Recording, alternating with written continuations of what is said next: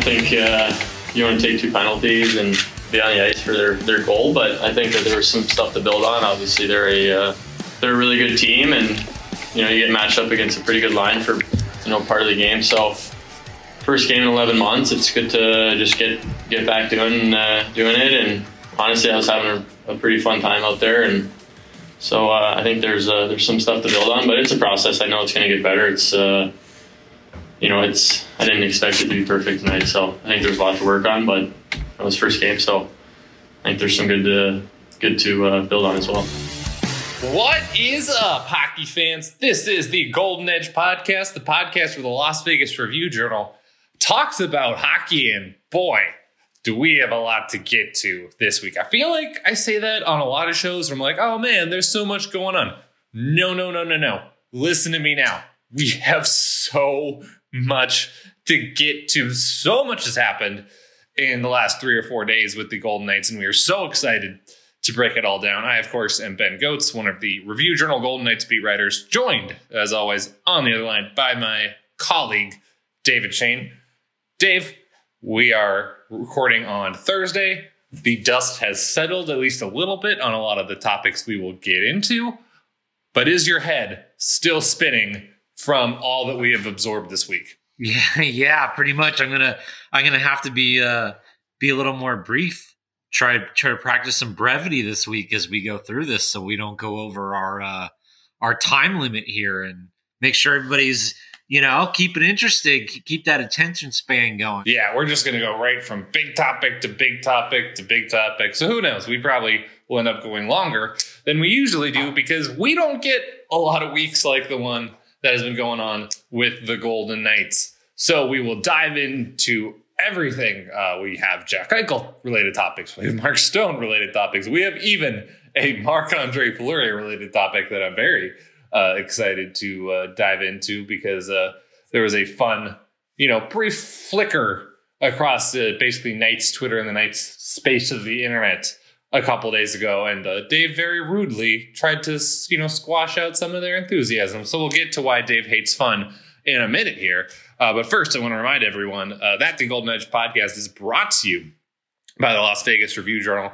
We are presented by Blue Wire. Uh, also, if you guys could uh, rate, review, subscribe, whatever you do podcast, please do to this one. Uh, we would very much appreciate it. but we're going to start with one number nine and the fact that we saw Jack Eichel in a Golden Knights uniform last night. You heard from him off the top. He made his, of course, long awaited debut against Colorado uh, after recovering from artificial disc replacement surgery on his neck. He, of course, as we've covered on this podcast, is the first NHL player to undergo uh, that procedure. Uh, it was not an earth shattering debut. Uh, Jack Eichel was playing for the first time in about 11 months, but we saw him, Dave. We saw Jack Eichel play a hockey game. What did you think? Well, he was there and he looked fast at times on the back check, and certainly you could see the skill, but let's be really honest here. Like, he was rusty. You could tell that he had been off for 11 months. And at least from my point of view, I'd like to see his game a little bit more and whether this is just you know, something that we saw last night in a first game back, or with, whether this is just kind of, you know, a little bit of the player he is. But there was a lot of on the periphery and making sure that he was on the weak side, sort of staying, you know, a little bit away from the action until, you know, the puck kind of came free. And then all of a sudden he would be wide open.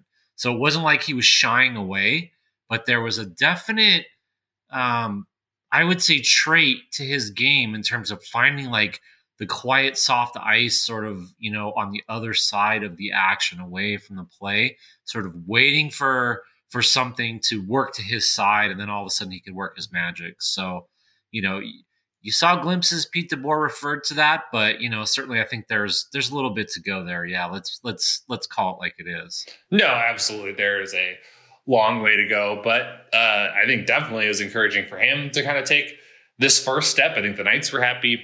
He took the first step. Obviously, they traded for him in November. He had his neck surgery not that long after. And then he has, of course, been recovering uh, first in North Carolina, Then he came to Las Vegas, was around the team, practicing with the team initially in a non contact jersey. Then they come back from the All Star break. All of a sudden, he's ready to take contact again.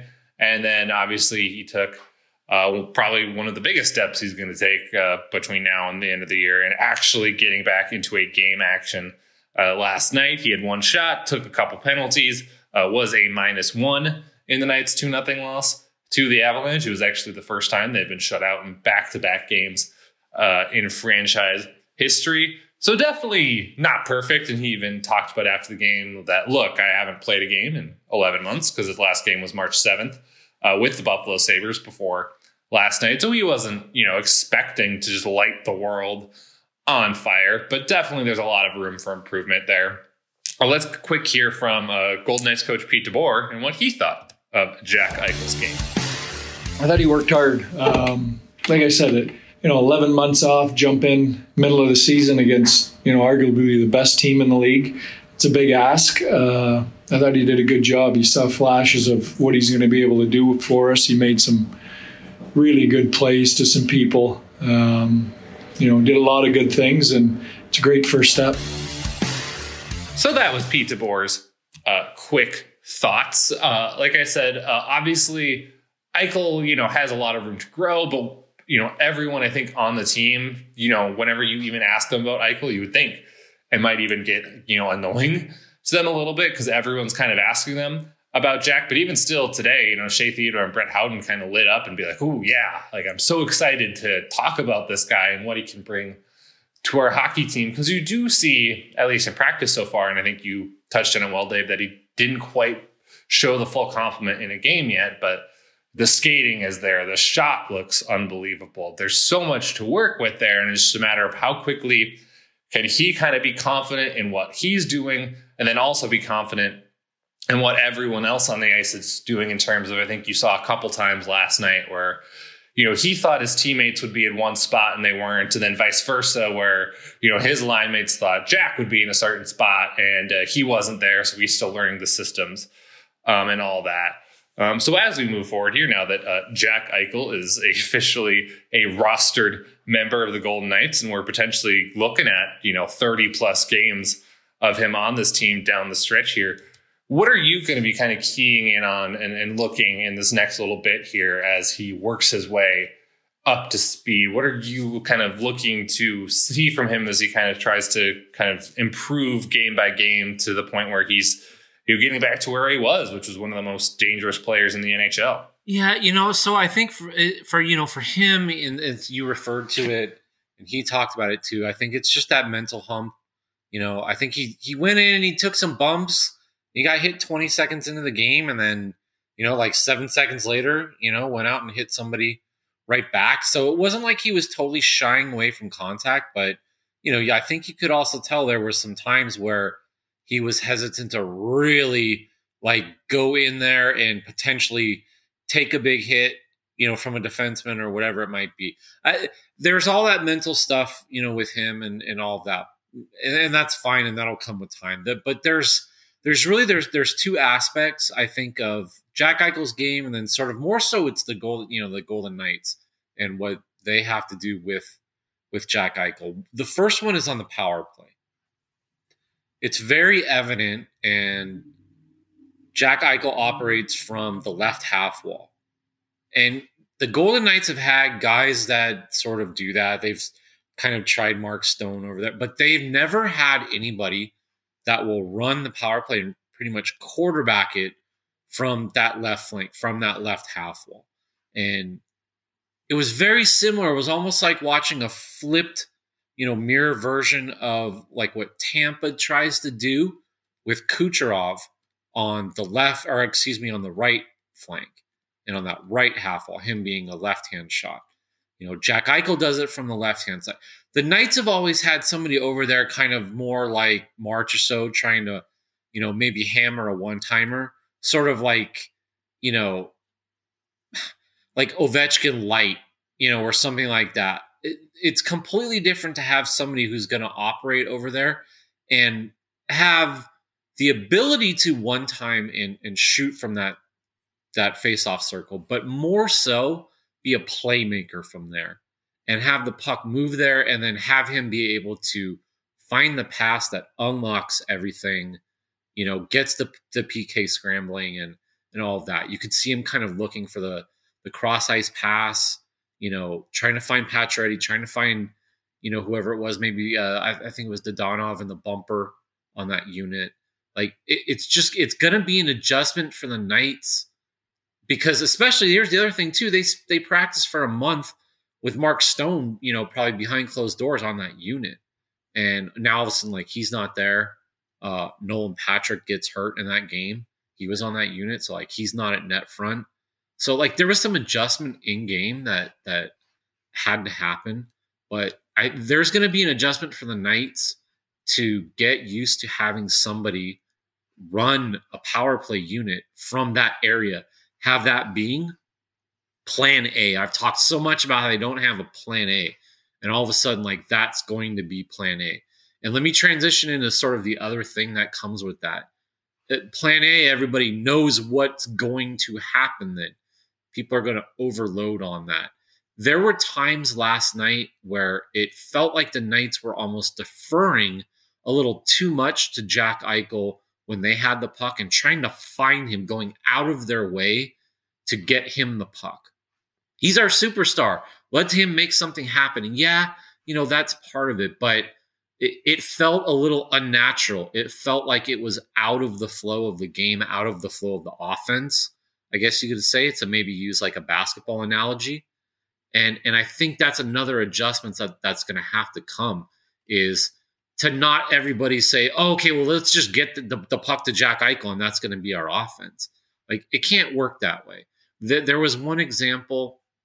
I'm pretty sure if I remember right from the direction that they were going, it would have been the second period.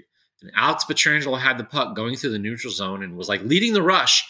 And there was somebody open on the left wing too. He could have very well kept skating with it. He could have found that guy on the left. He could have dumped it in like whatever he actually sent like a like a short drop pass to Jack Eichel in the neutral zone. And Eichel looked handcuffed, like he was completely not expecting that pass. And he was good enough to be able to find whoever I don't remember who it was on that left wing and and hit them. And the puck kept moving. I think they were able to get in the zone. And, you know, I don't remember exactly what happened after all of that. But like that particular play stood out to me as as an example of like them looking for him too much and deferring for to him too much instead of just letting the game happen. And when he gets his chances then allowing his talent to you know create openings for other players. Yeah it's going to take a while for them i think to find that balance because a jack eichel is you know so talented as a player. I mean i wrote this the other day but um I mean, this is a guy that plays center and describes himself as a quote unquote setup guy. Yet he scores, you know, in his career, he scored basically as many goals per game as Max Pacioretty has. I mean, that's the kind of player that Jack Eichel is. So naturally, when he joins a team and starts playing with them, I he will change things. It's only natural that a guy with that level will change things up. But obviously, he's not necessarily at that level yet, and he's still one getting up to speed, obviously himself just getting his game back to where it was, and then B, as we've talked about, he's learning obviously to play with all the other people around him as well. I know this interesting. You know, William Karlsson was talking um, a couple days ago about how he just thought the systems would actually be the biggest hurdle for Eichel, just because he's got to learn to play with you know all these new guys and learn okay, what does Max Pacioretty do when he has the puck? As you're describing, what does Alex Pietrangelo like to do when he has the pucks? Oh, I've got to be ready for that drop pass. I didn't realize that this is a guy that does that kind of thing. And just all these little tiny data points you learn with uh, playing with guys that, you know, over time, like the Misfits obviously can read each other perfectly because they've played however many hundreds of minutes together at this point in their careers. And Eichel's at about, you know, 10 max with people on the Golden Knights right now. So that's just something that takes time. But yeah, it was interesting to watch him operate specifically on that power play that you're mentioning, Dave, from that half wall spot. Because I mean, Pete DeBoer kind of straight up said today of like there were plays that you know got made on that power play that we just haven't seen you know made for us all year. Like that kind of instant, like, okay, this is, you know, tr- at least in some form, transformational about like this unlocks so much of what we can now do and accomplish and, you know, how we can attack penalty kills in a much different way than we're used to doing.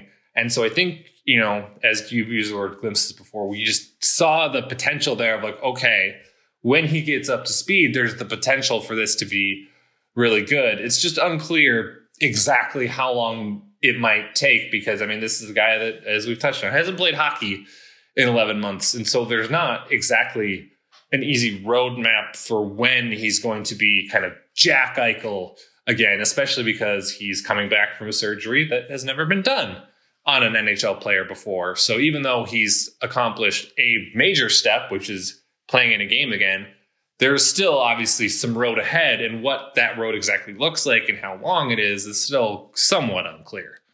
Yeah, and you know, without getting too much into the medical stuff, I, I want to focus more on like the chemistry thing, and you know, it does it takes a while, and like the Pacioretty is such a good example. I, I've noticed this in practice, and I, I am sure you have too. Like he's gone with Pacioretty in, in two on ones and things like that, and and he'll get that pass across and one, I don't think anybody else on that team, you know, maybe short of Mark Stone, could make the passes and get it through defensemen the way that Eichel does. But two, you can also see that he's putting it in a spot for almost like Pacioretty to one time it. And we've talked about this, and you know, fans and you know have probably seen this and know like Pacioretty's not a one time guy. He's more of like a catch and shoot. He likes to catch it and snap it, you know. And so like Eichel is almost realizing you can see his frustration with himself on those passes. He's so hard on himself. Like his, he's such a perfectionist. He expects to be able to put it like six inches farther to the right, you know, to where Pacioretty can catch and shoot instead of, you know, maybe a little bit out toward like front foot where Pacioretty would be able to one time it, you know, like it's little subtle things like that. And it sounds really easy to just be able to go, oh, okay, we'll make the adjustment. But, you know, it takes a little bit of time. You know, it's it's when when it's habit to do it's you know, a, a different way. When you've had line mates, you know, that that like it, you know, in a certain area and you're used to it, and all of a sudden you kind of have to adjust on the fly. Like that, that those are all just the little chemistry things, you know, that come with it. And sometimes it never happens. Sometimes guys that you know you would think work great together don't, and then sometimes it it clicks, you know, real quick. So you know, if you're the Golden Knights as long as Jack Eichel's, you know, that one C spot and Pacioretty's up there, you know, you'd hope that they would be able to, you know, develop some chemistry and figure some things out. And, you know, like you said, a playmaker like Jack Eichel should be able to, at least, you know, in theory, you know, work with a finisher like Pacioretty. Yeah, we'll have to see how they kind of continue to progress moving forward here because they got another game already uh, tomorrow against the Los Angeles Kings. But let's transition into how Jack Eichel got on the Golden Knights roster and why he was able to play Wednesday. Uh, because we've talked in many previous episodes about like, hey, to get Eichel on the roster, a lot of other stuff needs to happen salary cap wise, potentially, you know, even moving some guys off of the roster. Well, uh, one guy moved out the Ross off the roster, at least the active roster, and that of course is Mark Stone. He got placed on long term injured reserve with a back issue that, according to Knights general manager Kelly McCrimmon, has kind of been bugging him all year, kind of acting up, and that's why we've seen him miss time at various points uh, of the season. Where obviously, uh, second game of the season against uh, Los Angeles, Stone comes out, and then he's gone for a significant period of time, and then there have been other games throughout the season where he's missed or come out early during a game and then been able to come back potentially the next game or something like that. So it's been something he's dealing with all year. They officially put him on long term uh, injured reserve on Monday, which allows them enough salary cap flexibility to put Eichel on the active roster without basically doing anything else. The Knights did waive uh, forward Adam Brooks this week, so they did clear up a roster spot that way. But they have enough salary cap space at this point to keep Eichel on they're close to what they need to activate defenseman Alec Martinez whenever they decide he's ready to come back on the roster as well. I think they might have to make, you know, one move potentially to get him back on, but it's not going to require like a major move like trading someone uh, you know, that long-standing member of the team away, at least initially. Um, now, in regards to Stone's back injury, there's not a timeline here. Um, McCrimmon's actually said they're not even quite sure what's wrong with Stone's back, despite the fact that, if I'm remembering correctly, he said Stone has already seen six specialists with his back. He uh, kind of said, like, there's more than one issue and there might be some overlap there. So it's like a really complicated and obviously sounds uh, very unpleasant. Um, so uh, the fact that Stone has a back injury that he's been dealing with all season, but was kind of officially re put on long term injured reserve right before Eichel was ready to come back. Uh, there is a obviously straightforward way to view what happened there and a cynical way uh, to view it. So let's start with the straightforward first, because uh, obviously it was, you know, unusual for McCrimmon to actually come out and talk about it, and he talked at length about Stone's injury. He actually had, I believe, like a 25 minute press conference, and he, you know, made sure to say like, I will answer any questions you guys have about this. So he, I think, outside of showing us Stone's actual medical records and reports was trying to show his work here as much as possible and show like look like this is a real thing this is a real issue we're not just shutting down mark stone because we can or because it's convenient we're doing it because he is injured so i'll start taking this straight forward dave your concern over mark stone battling a back issue for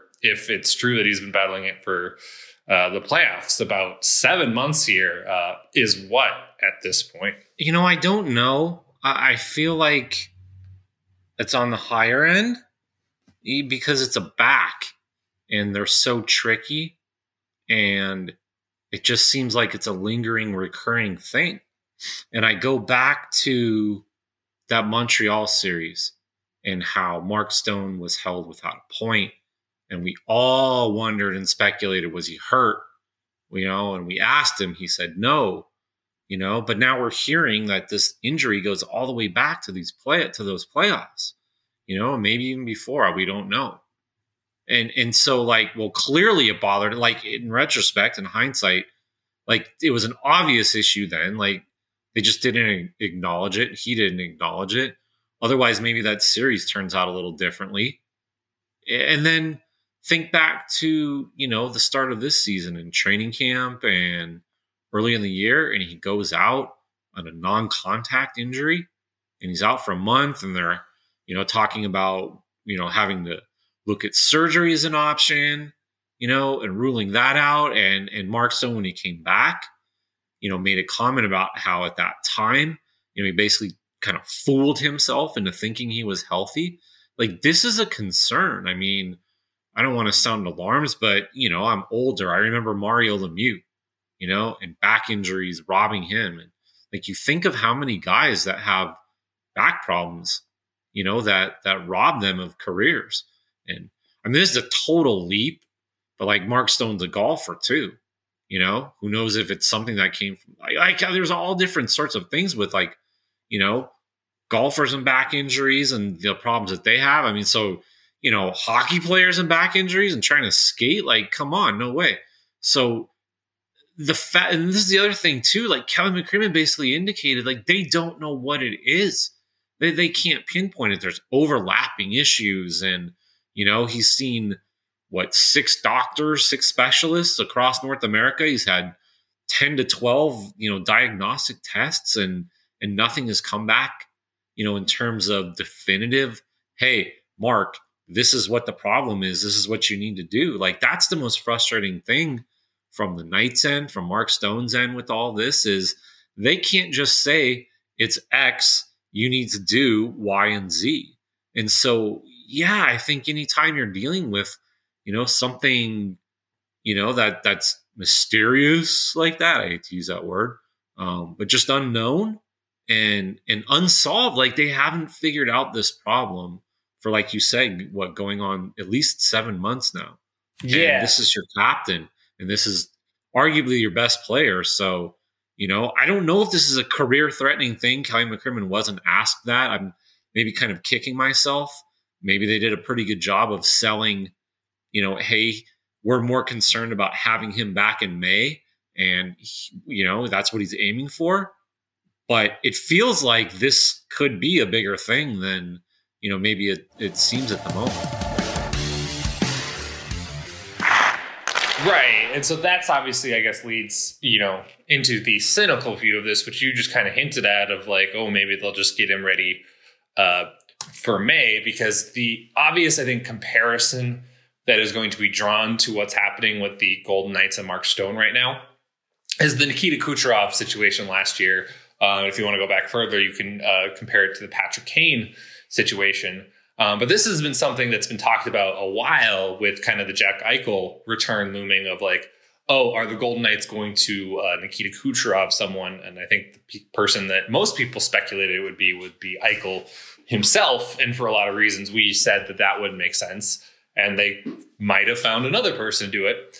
Uh, and Mark Stone. So for those uh, that are not familiar with what happened with Nikita Kucherov last season or just need a qu- quick refresher, what happened is, of course, the bubble playoffs happened. The Lightning are the Stanley Cup champions, and they are facing a cap crunch uh, before the 2021 season, the, the shortened regular season that we got last year, which was all divisional play in the regular season. So it looks like, man, the Lightning, they got this great team, won a cup, might have to break up the band a little bit because they're not going to be able to fit everyone under the cap. And then all of a sudden it's revealed, oh, Nikita Kucherov, one of their best players, who's Dave's previously talked about, being that elite half wall guy on the right side of the Lightning power play, former Hart Trophy winner, uh, needs hip surgery. And uh, it's basically, you know, ends up being the case where Kucherov gets the surgery, goes on long term injured reserve the entire year, which solves the Lightning's cap issues. They don't have to, you know, break up the band more than you know they were expecting to because they can keep him on LTIR all year, and he comes back uh, for Game One of the playoffs where there is no salary cap and uh, lights it up, dominates. I mean, he had one of the most uh, incredible postseasons in NHL history. Actually, didn't win the Conn Smythe because Andrei Vasilevskiy was also incredible in net. But uh, Kucherov is great. Lightning win a second straight cup thanks to the fact that him being out for the entire regular season afforded them extra salary cap flexibility. And a lot of people were upset about that because they kind of thought that that was almost like the Lightning circumventing the cap because uh, all of a sudden, mysteriously, you know, Kucherov is out the entire regular season and suddenly healthy enough to play game one of the playoffs. And uh, from game one of the playoffs on, I mean, he just was immediately looked like Nikita Kucherov again. It was not like he needed any easy back easing back in. He was awesome in the postseason last year. So, like I said, a lot of people are going to compare this uh, cynically to that for those that don't like the idea that you can kind of circumvent the cap using LTIR. Uh, obviously, it's fair to point out that no matter what your view on teams doing this is, it is perfectly legal. Like the NHL had no problem with what the Lightning did last year. It was all by the books. They are allowed to play it the way they did, just as if the Knights decide that, hey, we're going to hold Mark Stone out the rest of this regular season with this back issue. And that way we will not have to trade away anyone at the trade deadline because we will be able to use Mark Stone being on LTIR as kind of cap flexibility the rest of the year. And that way, even if he's back for game one of the playoffs and his back feels a lot better, well, that's fine because there's no salary cap in the playoffs and we won't have to trade kind of anyone away until the off season when we have to get cap compliant again. So that's what we're potentially looking at here. Um, I guess two part question, Dave. One, is there any reason that you would expect right now that the Knights might not just be looking at that road where Mark Stone is almost certainly not coming back until game one of the playoffs, if at all? And, you know, how comparable do you find what the Knights are doing here, either, you know, in a good way or a cynical way, you know, to what the Lightning did with Kucherov last postseason. Well, let me start with this. I want to read what Kelly McCrimmon said about the whole situation and, and just sort of the whole conspiracy theory aspect of all of this because it's fun and like it's you know yeah ha ha ha on social media and it's like a you know, it's easy to to meme it and and make fun of them and like what, but you know, these guys are legitimately hurt. So this is what Kelly McCrimmon said. He, I would say that this had to happen for Mark Stone, irrespective of our salary cap, irrespective of Jack Eichel returning to play. Had Jack Eichel been able to return to play and Mark Stone was perfectly healthy, we would have made corresponding moves to fit him into our salary cap. So that's what so Kelly McCrimmon said about this. Like this was going to happen, you know, in terms of just the timing of it. I guess it worked out, and and maybe that just shows how hard it is to win a Stanley Cup. That hockey just you never know. Kelly McCrimmon has said time after time, like we always ask, hey, basically, hey, how are you going to be salary cap compliant? And his answer to us every single time is, "We'll be cap compliant. You know, basically like it'll sort itself out. You know, somebody he doesn't say this, but somebody will get hurt. Make it like it. It, it all something always happens. Like just always seems to work out this way. You know, and yes, it's like maybe weird timing and weird coincidence and and all that, but you know, it to, to suggest that there's shenanigans. I I mean, I just think that's that's a little you know, I'll say even, you know, irresponsible. I mean, so as far as Stone, so like, let me, I want you to jump in on this too a little bit here, you know, when I'm, when I'm done rambling, Ben. But the trade deadline on March 21st seems to be a very important date in all of this. And the reason I say that is because after March 21st, if Mark Stone is healthy and you want to say give him the final two weeks of the season or give him 10 games, whatever you want to try to give him, you know, if this suddenly heals up, well, how are you going to clear out that 9.5 million that's been sitting on LTIR when you can't make a trade? Seems kind of difficult to me. So, like, March 21st seems like kind of the line of demarcation here of like, all right, if you're not healthy by then, well, then you know, you're shut down till the playoffs. You know, you're just done. And in that case, I guess, yeah, maybe there's a comparison to, you know, Kucherov and in terms of just it's like you said though, those are the rules, and, and that's how you manage the cap. You know, look, here's the other side of this. Not many teams, you know, a dozen at the most, do this and are willing to do this and are creative enough to do do this and are just basically going for it. You know, like that's the other side of this too. And this is I'm just totally rambling now. This is beauty of the podcast. I'm going totally off the rails. Love it. But like you think about this in like five years in where the Golden Knights are, you know, and and I know it's only one year, but like Seattle, and you look at some of these other teams, like the Knights just go for it, dude. Like head first, they just dive in, don't care. Don't even matter. You know, we're getting Jack Eichel, bleep it. You know, we'll kick the the salary cap can down the road. Like we'll figure it out. Like like who does that? You know, and all this. So so the fact that they're just willing to go for it, the fact that they're willing to be creative enough to say, okay, you know, we would have made all of these trades and done all of this stuff and fit them in, but now we've got Mark Stone, and and you know what? Unfortunately, his back is jacked up. Pun intended. Um, and we need to put him on LTIR. So we'll figure out a way to just do that, and we can essentially replace him with, you know, Jack Eichel. I like. There's only a few teams that that are daring enough and willing to do this, and they're one of them. And five years in, for them to just, you know, like go hair on fire and, and say, ah, we got it. We'll figure out the money. You know, who cares? Like it's crazy to think that that they're just, you know, I, I don't know, that audacious about all of this in a way. In a good way though. No, absolutely. And I mean, obviously we're talking comparing them to the Tampa Bay Lightning, the Kucherov situation.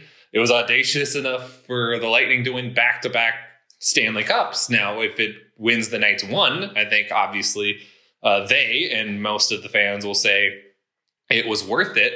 Uh, we'll see what the rest of the NHL thinks. It might look at them sideways a little bit, but like we talked about, it's perfectly legal. It's within the rules. They have the right to do this if they so choose. And obviously, they're the ones that will also then run the risk of Mark Stone looking, you know, extremely rusty if he does come back for game one of the playoffs after not playing for a number of months. Uh, it's obviously going to be a really interesting situation to monitor for the next uh, month or so before the trade deadline, as you mentioned. But um, I also think for those that are viewing it cynically, the one thing that I keep coming uh, back to a little bit as the fact that, uh, you know, like Kucherov was even more straightforward, I think, than what the Knights are dealing with right now.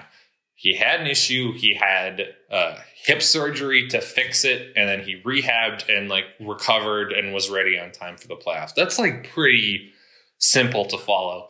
As we've kind of already touched on here, this Stone injury is much more nebulous and tricky, at least because as of right now, uh, you know, you asked Colin McCrimmon, and he has indicated they would still kind of prefer and think that they can, you know, get this right without surgery for now. And who knows, maybe it's they are trying desperately to avoid surgery in the next couple months, and then you know, day one of the off season, they issue a press release saying like Mark Stone has officially undergone back surgery. Maybe that's where this ultimately heads, but who knows? It seems like right now they're trying to avoid surgery altogether. But because of that, it's a lot more uh, difficult to parse through, you know, how this is all going to work because they've already put Mark Stone, as we've talked about, on the shelf for a month this season after that uh, Kings games begin the year.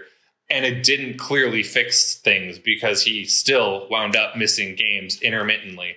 Uh, so if they shut him down for you know um, a couple months here t- towards the end of the regular season, it certainly would appear that unless they can pinpoint the issue, which they have thus far not done, that there's a chance that we get to game one of the playoffs as well if he comes back at that point and then by game three, the playoffs, he's out again because it still hasn't healed or fixed itself or anything like that. So that makes, you know, this entire discussion, even compared to Kucherov, I feel like more tricky to navigate as well, Dave. Like, this isn't as simple of like, there's an issue, we're fixing it, he'll be back at this point in time. It is there is an issue, we're trying to fix it and also we're not sure exactly what the issue is so we're trying to like pin that down. At the same time we're kind of trying to address it and so we'll figure out when he gets back. Hopefully when we figure all the rest of it out it's just very complicated which prevents me from just being like wholesale like oh man knights found a way to circumvent the cap and they're going to have you know a 90 million dollar team in the playoffs and all that. Yeah, and I mean, I think clearly, you know, the point you made and, and the point Kelly McCrimmon tried to make in all of this is Mark Stone's hurt. Like there is something there. And I think again, it's easy to look at the timing and and just automatically, you know, go to the conspiracy theories and the you know the Zapruder film and like all the tinfoil hat stuff. Like it's just so so easy to to go to that place, you know. But I think again, like the bigger concern and and sort of I think the bigger issue with all of this is well, how long is Mark Stone going to be out, and what is actually the problem? You know, and is this going to linger? Is this going to be something, you know, that is a back version of Jack Eichel? You know, where the Golden Knights have to look at surgery options and all this sort of like that's that's the word that's the last thing that they need right now.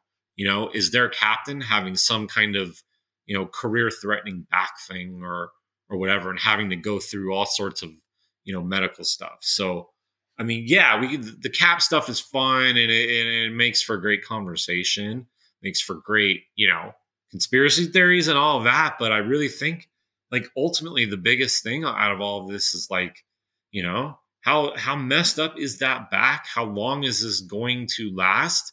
And can he be effective? You know, if he's going to try to play through it, you know, come playoff time. Yeah, we'll obviously have to see how this plays out. We might not get an update on Stone for a while. We certainly will get one around the trade deadline. And as we touched on, that's will probably be the point of demarcation whether he's going to come back for the regular season or not. Uh, and there will be a lot to discuss uh, then. But we're going to leave that topic there for now and spin to another fun trade deadline conversation, which is a trade deadline move uh, that is not happening, at least according to General Manager Kelly McCrimmon. But sh- man, is it fun to think about? And that is the rumors of a Marc Andre Fleury reunion that swirled this week. Oh my goodness. I can't believe that this is the third topic of this podcast when it would be like number one. Literally, it feels like any other week. Um, so, to set the stage of how this all came about, uh, Robin Lehner, for those that missed this, have an upper body injury. He is out a kind of non specified amount of time. He's been seeing doctors and stuff like that. Uh, Laurent Brossoit started last night against the Avalanche and actually was was very good. Uh, Pete DeBoer did say he expects Lehner back, quote, sooner than later, quote. Um, but in the wake of this, and I believe this came out on Tuesday, uh, Frank Seravalli of Daily Faceoff reported that the Knights have been calling around to see what goaltenders are available just in case they need to add someone before the trade deadline. Uh, and that call list, uh, said, included the number one rental goalie on the market, which of course is none other than the Vezina Trophy winning goaltender the Knights just traded away in the offseason in Marc Andre Fleury. Uh, so, of course, this just rocks the hockey internet. And just as people are like digging their teeth into this, they're wrapping their minds around this, people I'm sure are like starting to recreate Marc Andre Fleury back in Golden Knights photo edits and all this stuff. Uh, Dave, you and our colleague Ed Graney just had the pour cold water uh, all over it because uh, Ed actually talked to McCrimmon and he gave this comment on the record about the rumor that the Knights have called asking about Marc Andre Fleury's availability. Uh, quote, there's absolutely no credence to that rumor at all. I wouldn't normally speak on such things, but there will be so much racket about this. It's important to let people know that's not going to happen. Uh, so immediately doused and kind of put out that rumor, even though it was fun to think about. And so the next question, of course, is Dave, uh, do you believe Kelly McCrimmon when he says he's not going to seek a reunion with Marc Andre Fleury or that a reunion with Marc Andre Fleury is not going to happen? Or is he, you know, pulling smoke? And I feel like I know your answer, but obviously I think a lot of fans want a different one. Yeah, I, I'm sorry. I'm like thinking we need like the prices right, like sound effects, you know, with like the sad trombone and, and all of that. like for yes, like for all of this stuff because I absolutely believe Kelly McCrimmon. The fact that he was willing to just like so I would say strongly and forcefully go on the record to squash any talk of it uh, I think there's an absolute 100% reason reason behind that and thought behind that. So I don't think it's going to happen. I don't think anybody who you know was getting their hopes up should expect number 29 to be back. Like you know, uh, from from what Ed, Ed said, you know, talking to you, like it was pretty adamant um, that that's not going to happen. So yeah, do I believe him? Um, yes, but it's certainly fun to like think about. It's certainly, you know, interesting to, you know, think of like the possibilities. I mean, I don't know. Trying to think of celebrities, you know, that reconciled and and got back together and like I mean, it would be beyond anything. What didn't like Kardashian and somebody get back together? Like out of all the people that I would have expected to pull a Kardashian reference out in the middle of a hockey podcast, you would have been way low down the list. I'm not gonna yeah, lie. Yeah, you know, I surprise. I know, I know, but but anyway, so yeah, that's a long rambling answer for for I absolutely believe Kelly McCrimmon and I don't think we're gonna see Marc Andre Fleury in a Golden Knights. No, and like you said, I think it was very purposeful. Like, I mean, it, as he kind of hinted at, like he does not like going on the record about these things. He does not like commenting on any sort of moves he will or will not make, period. And so I was trying to think back of this because I did, you know, I was doing something that we try not to do all the time, which is like read the comments on your tweet and kind of what people quote tweeting it were saying. And a lot of people, obviously, uh, fans that I think are jaded by how the Fleury saga ended this offseason, uh, you know, either uh, didn't believe Kelly McCrimmon or didn't want to believe Kelly McCrimmon. But while I believe McCrimmon is certainly uh, guilty of not always being the most forthcoming person in the world, he does not like to show a single one of his cards uh, publicly until he has to, usually after the fact. You know, he will not discuss what moves he's thinking about before they happen. And then he will be, you know, free to kind of discuss how they came about once they are like officially and locked in. Um, but I don't think he, I can't remember a time he has ever like on the record like this kind of forcibly just straight up lied or said something that turned out very much to not be true. Um, I was kind of racking my brain to kind of go through examples, and the most of the you know times I can think of when he's communicated with us, it's been a you know he's not said something or he's you know not revealed something um, until you know much later. It's kind of clear what was going on behind the scenes, but I don't remember him kind of going out on the record like this. And this is a case of he didn't need to go, you know, on the record. He chose to, no, I'm going to state this publicly so that people can understand it. Uh, I can't think of a time he, you know, said something just like blatantly untrue like this. So, which obviously leads me to believe that the Fleury thing is isn't going to happen. But interestingly enough, he obviously didn't, you know, uh, address that the Knights might be interested in goaltenders in general. So, how much did that potentially pique your antenna up uh, for the trade deadline as we are about a month out here, Dave? Yeah, let me go back to a couple things just real quick, too, because, like, okay, first off, I think in defense of Kelly McCrimmon, because you know somebody might hear what you're saying and be like, you know, oh, well, you guys even wrote a story that they weren't going to get Jack Eichel in the summer. Well, like, you know, things change. You know, like this stuff is always fluid. Yeah. So Cal McCrimmon can say something then and things might not look like, you know, they're going to do it. You know, well, you know what? Five, six months down the road, things are different. So like you can't always hold somebody to every single word that they say and you know yeah to quick cut it even with the eichel stuff because um, yeah over the summer he kind of said you know something to the effect of like i think we're done that's we're not looking to make any additional moves even then he always kind of leaves himself open with of like but if something comes across our right. desk we'll consider it and so he always just nudges the door open just a little bit um, where he leaves himself open for things to change whereas obviously this time with the uh, statement to our colleague ed there's not a lot of room for wiggle room there. Not a lot left up to uh, interpretation in terms of what he said. Yeah, and I feel like you know people are, or there's a segment of the fan base that is, you know, just sort of looking to poke holes in everything Kelly McCrimmon does. You know, some of that confirmation bias, so to speak, of just you know they they're not happy with him. So anytime they feel like they can, you know, take him down a notch, and you know, you said this, you're a liar. Like you know, they're to try to do it. Um, so, and I do want to acknowledge one other part of this too because there was sort of a I'll call it a conspiracy theory, but you know what? Maybe a little more believable, I guess. I don't know. You know, in some of those replies that, you know, hey, maybe the Knights did reach out and maybe Fleury said, you know, go kick rocks. Like, there's no way I'm coming back. You know, eh, maybe I could believe that. And then Kelly McCrimmon would, you know, be a little more willing to say, hey, you know, there's absolutely nothing happening here.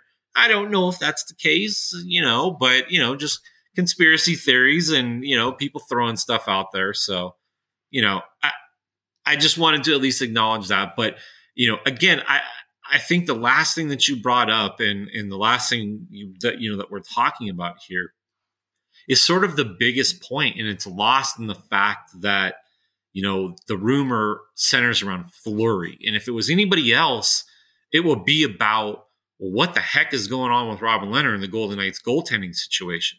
Because no offense to Laurent Brossoit, but Golden Knights are not going to win the Stanley Cup with him as their goaltender. They invested in Robin Lehner, and he's their number one. And, you know, okay, say what you want about whether he can guide him to the cup, but like that's the guy that they believe can do it. And if he's hurt, if he's trying to do it with, you know, what's been reported, you know, a bad shoulder, uh, potentially a torn labrum, something that might you know require surgery. I mean, a torn labrum, just just if because that's been reported by by Frank Seravalli, like like that's a minimum at least you know for like NFL players and things like that. You're talking like you know, three to six months if, if you go through surgery minimum. You know, so like that's a major injury. That that could be a season-ending injury if if Robin Lehner has to undergo surgery for that. And, and, and again, like that's the biggest point is the Golden Knights did all of this stuff. We had we've been talking for for you know 35 40 minutes here you know jack eichel mark stone you know th- this this super team that they could potentially have come playoff time but if they don't have a goaltender that can shoulder the load like all of that just goes down the drain potentially Absolutely. I mean, it's the most important position in hockey.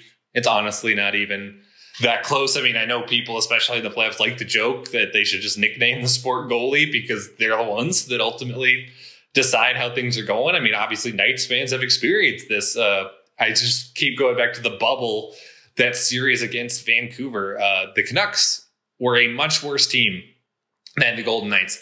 They still took the Knights to seven games because Thatcher Demko just decided to play out of his mind for, uh, I think, four games there um, and almost single handedly, you know, destroyed the Knights season. And that was all Demko. And like, I think he had like a 985 save percentage those four games. And if a goalie does that, you can't win. Like, it doesn't matter how good of a team you are. That's the kind of crazy and sometimes frustrating thing about hockey. And so Robin Lehner uh, is not going to be uh, back with the Golden Knights or back at 100% with the Knights. That's massive in terms of what you think about their kind of long term outlook the rest of the season. Now, as uh, we're recording, as I've kind of hinted at, like we don't necessarily know what Lehner's outlook is. As I said, uh, Pete DeBoer said Lehner is expected to be back kind of quote sooner than later. We'll see whether that was real or whether that might have been you know trying to push back on uh, this uh, Frank Seravalli report as much as possible, just to at least reclaim some leverage as the Knights are talking to the, potentially these teams, so they don't look quite as desperate for goaltending. Uh, because uh, if Lehner is out for an extended period of time, or kind of comes back and does not look like himself, Dave, uh, as you said, they will be 100% desperate for goaltending. When we'll have to see who's available. Uh, obviously, there's a lot of uh, bridges to cross there before we get to that point, uh, and that's the same with all of the topics we've talked about. Uh, a lot of things happened this week, and there's a lot of things that'll be really interesting to see how they continue to progress moving forward. But certainly, uh, it's usually never boring in Golden Knights world, and this week was just near the tops in terms of just stuff constantly happening. Uh, hopefully, you guys enjoyed the uh, breakdown of all of it here. There was so much to get to. Uh, just quickly before we go, as a reminder, we are brought to you by the Las Vegas Review Journal. Please check out all our written work at reviewjournal.com. We are also presented uh, by Blue Wire. And if you guys could rate, review, subscribe, whatever you do podcast, please do this one. We would very much appreciate it. I'm Ben Gotz. He's David Schoen. We are the Golden Edge Podcast. Talk to you guys again real soon.